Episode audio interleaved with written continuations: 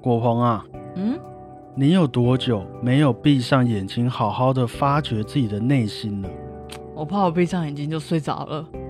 好吧，那我们这一集就让你来挑战一下，我们来好好的发掘自己的内心吧。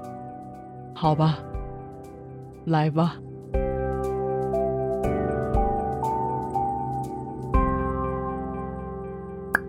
大家好，我是小胖 Blue Tom。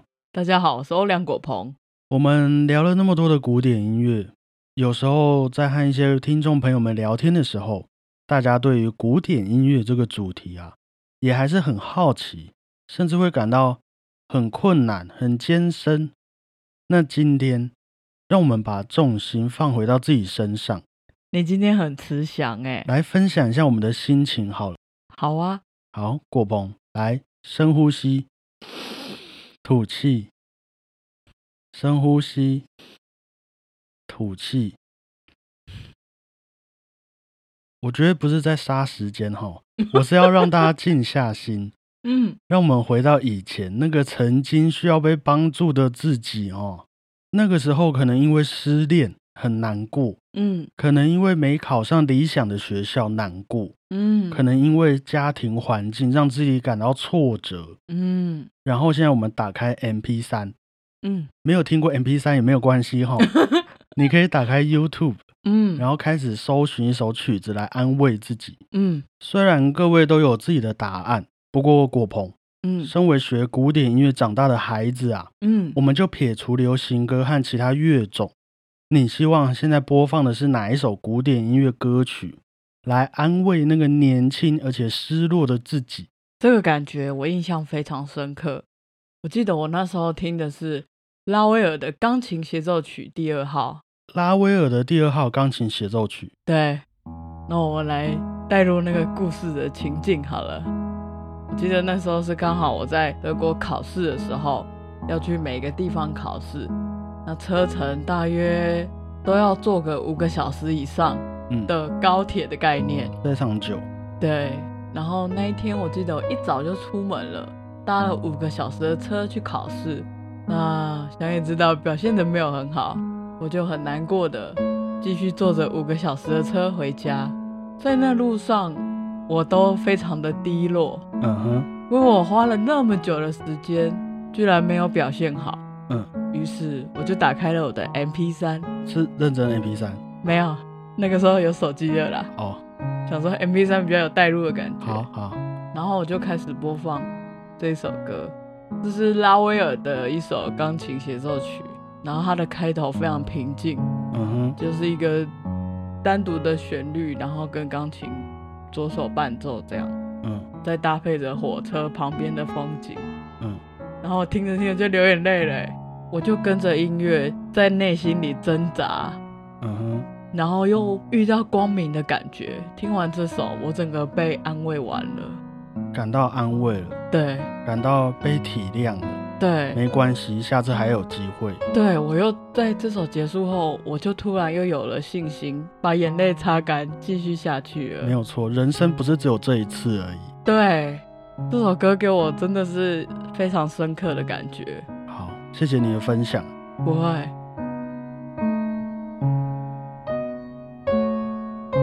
那我希望呢，对我来说，现在播放的是拉赫曼尼诺夫的第二号交响曲，哦，都是第二号哎，因为我觉得这首曲子可以帮助那个叛逆然后又玻璃心的自己啊，重新找到希望，然后继续努力下去。我们是不是都很脆弱？拉赫曼尼诺夫啊， 是一位俄国的作曲家。嗯其实他写完并且演出他第一号交响曲之后，嗯受到的评论都很负面。嗯那当时他很年轻，内心很敏感，二十几岁而已，嗯，所以对他造成的打击啊也非常大。大约过了快十年之后啊，他才试着写出这部第二号交响曲，嗯也才重新的获得大家的肯定，甚至是对自己的信心。所以我也非常喜欢这首曲子，拉赫曼尼诺夫的第二号交响曲。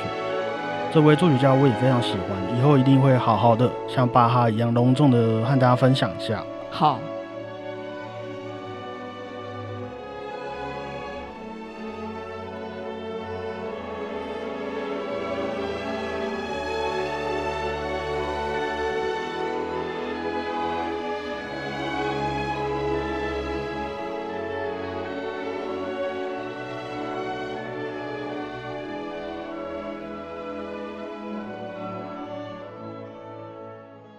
好啦，那我们不再难过了，决定出去走走。嗯于是来到了一个大草原上，嗯，微风徐徐啊，然后你靠着一棵树睡嗯着了。睡着了。你觉得在梦里面，为了符合这个舒服的环境，会出现怎么样子的古典音乐作品？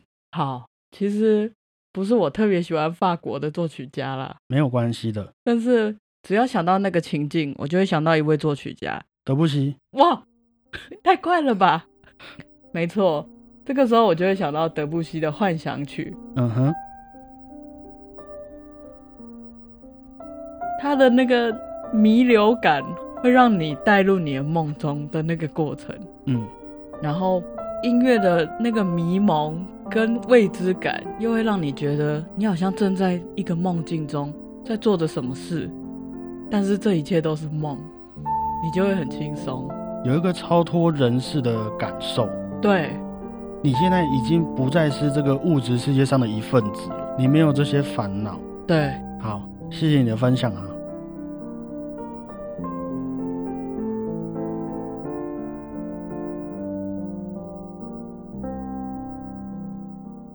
那说说看你吧。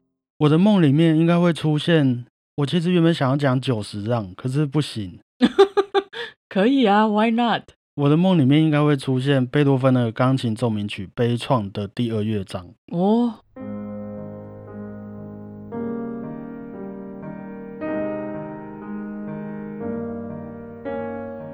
我觉得《悲怆奏鸣曲》很有一种经历了命运的残忍对待之后，重新回到平静的那种快乐。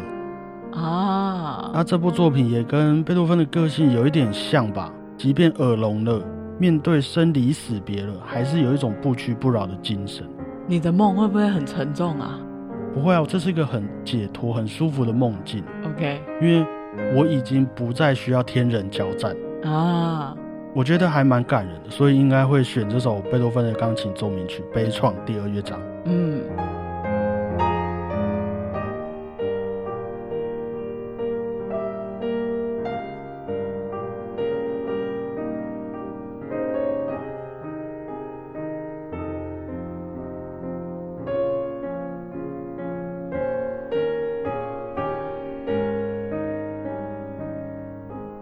好啦，难过也难过了嘛，嗯休息也休息了嘛，嗯最后还是要继续做事啊，嗯，继续完成我们自己的目标。没错。你又重新打开了电脑，或是回到了你的工作岗位上面。嗯，你希望现在有哪一首古典音乐可以陪伴你度过这个工作的一天？ OK，说到这个，我其实最常工作的时候听的音乐就是巴哈的音乐，他的 Oh my 十 God，二你不品。你不睡着？不会，我会越听越亢奋。他的理性会让我保持理性。巴哈的那种很规矩、很科学的音乐创作手法，没错，会让你一直维持在工作的理性上，对，不会让你感性想要耍废、想要冲出去辞职的那个心情涌上心头。不会。很多人听巴哈可能都会睡着。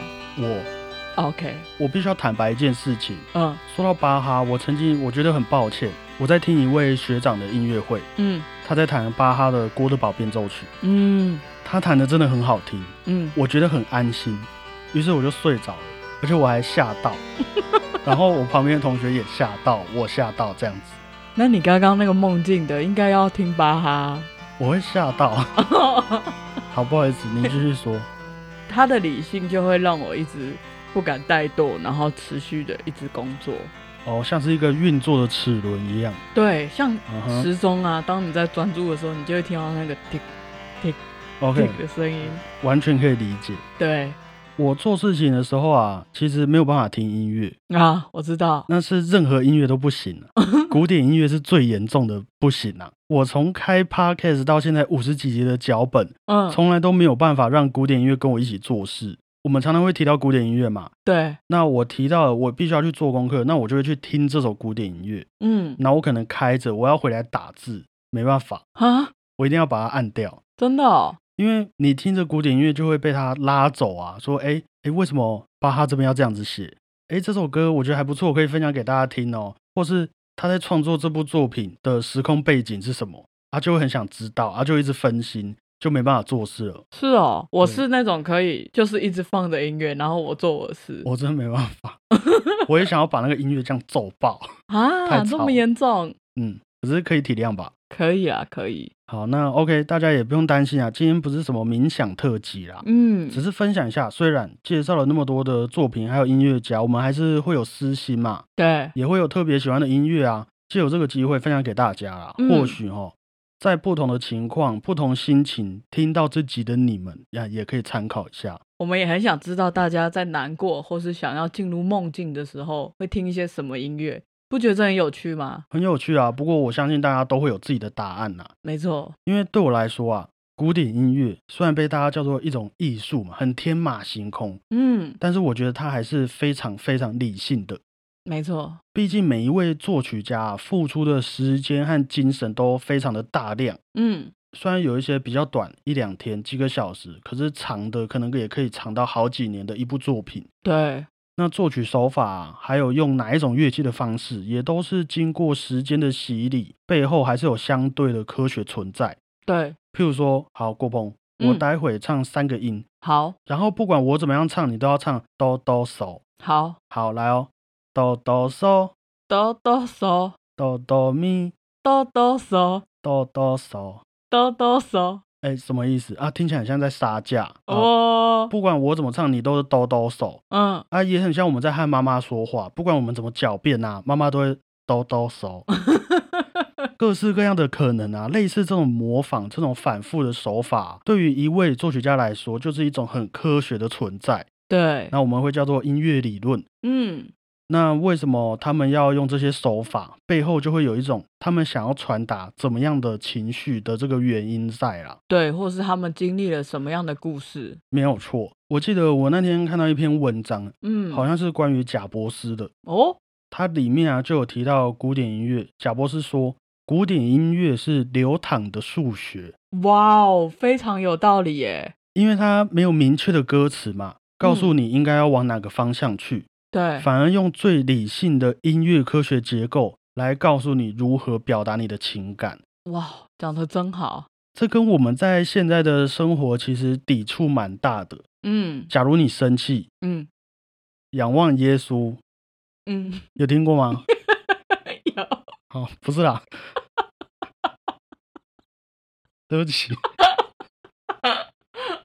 好，假如你今天生 气，大家一定会叫你去发泄情绪嘛，对有不满的地方就要说出来啊。对啊，你可以以去听摇滚、听电音，消耗自己的体力；啊你，可以去皱枕头，可以跟好朋友抱怨。嗯，不过有一些比较不幸、呃比较难过的案件啊，就会演变成我们看到的一些社会案件。啊，是的，可是古典音乐会怎么样处理这些情绪？譬如说贝多芬，嗯，耳聋之后的生活那么多的不方便，对他造成那么大的影响，这些东西变成了第九号交响曲，变成了欢乐颂。嗯，他当然知道他所遇到的挫折啊，但是对他来说，最好的复仇就是永远都不会放弃自己的人生。真的，他把他所有毕生的情感灌注在每一颗豆芽菜里面啊。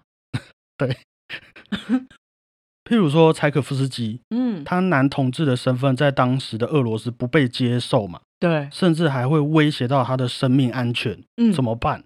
这些不被理解、不被安慰的故事啊，变成了他的第六号交响曲。嗯，我自己觉得啦，除了实现柴可夫斯基内心的激动情绪以外啊，对他来说也是一本人生的日记。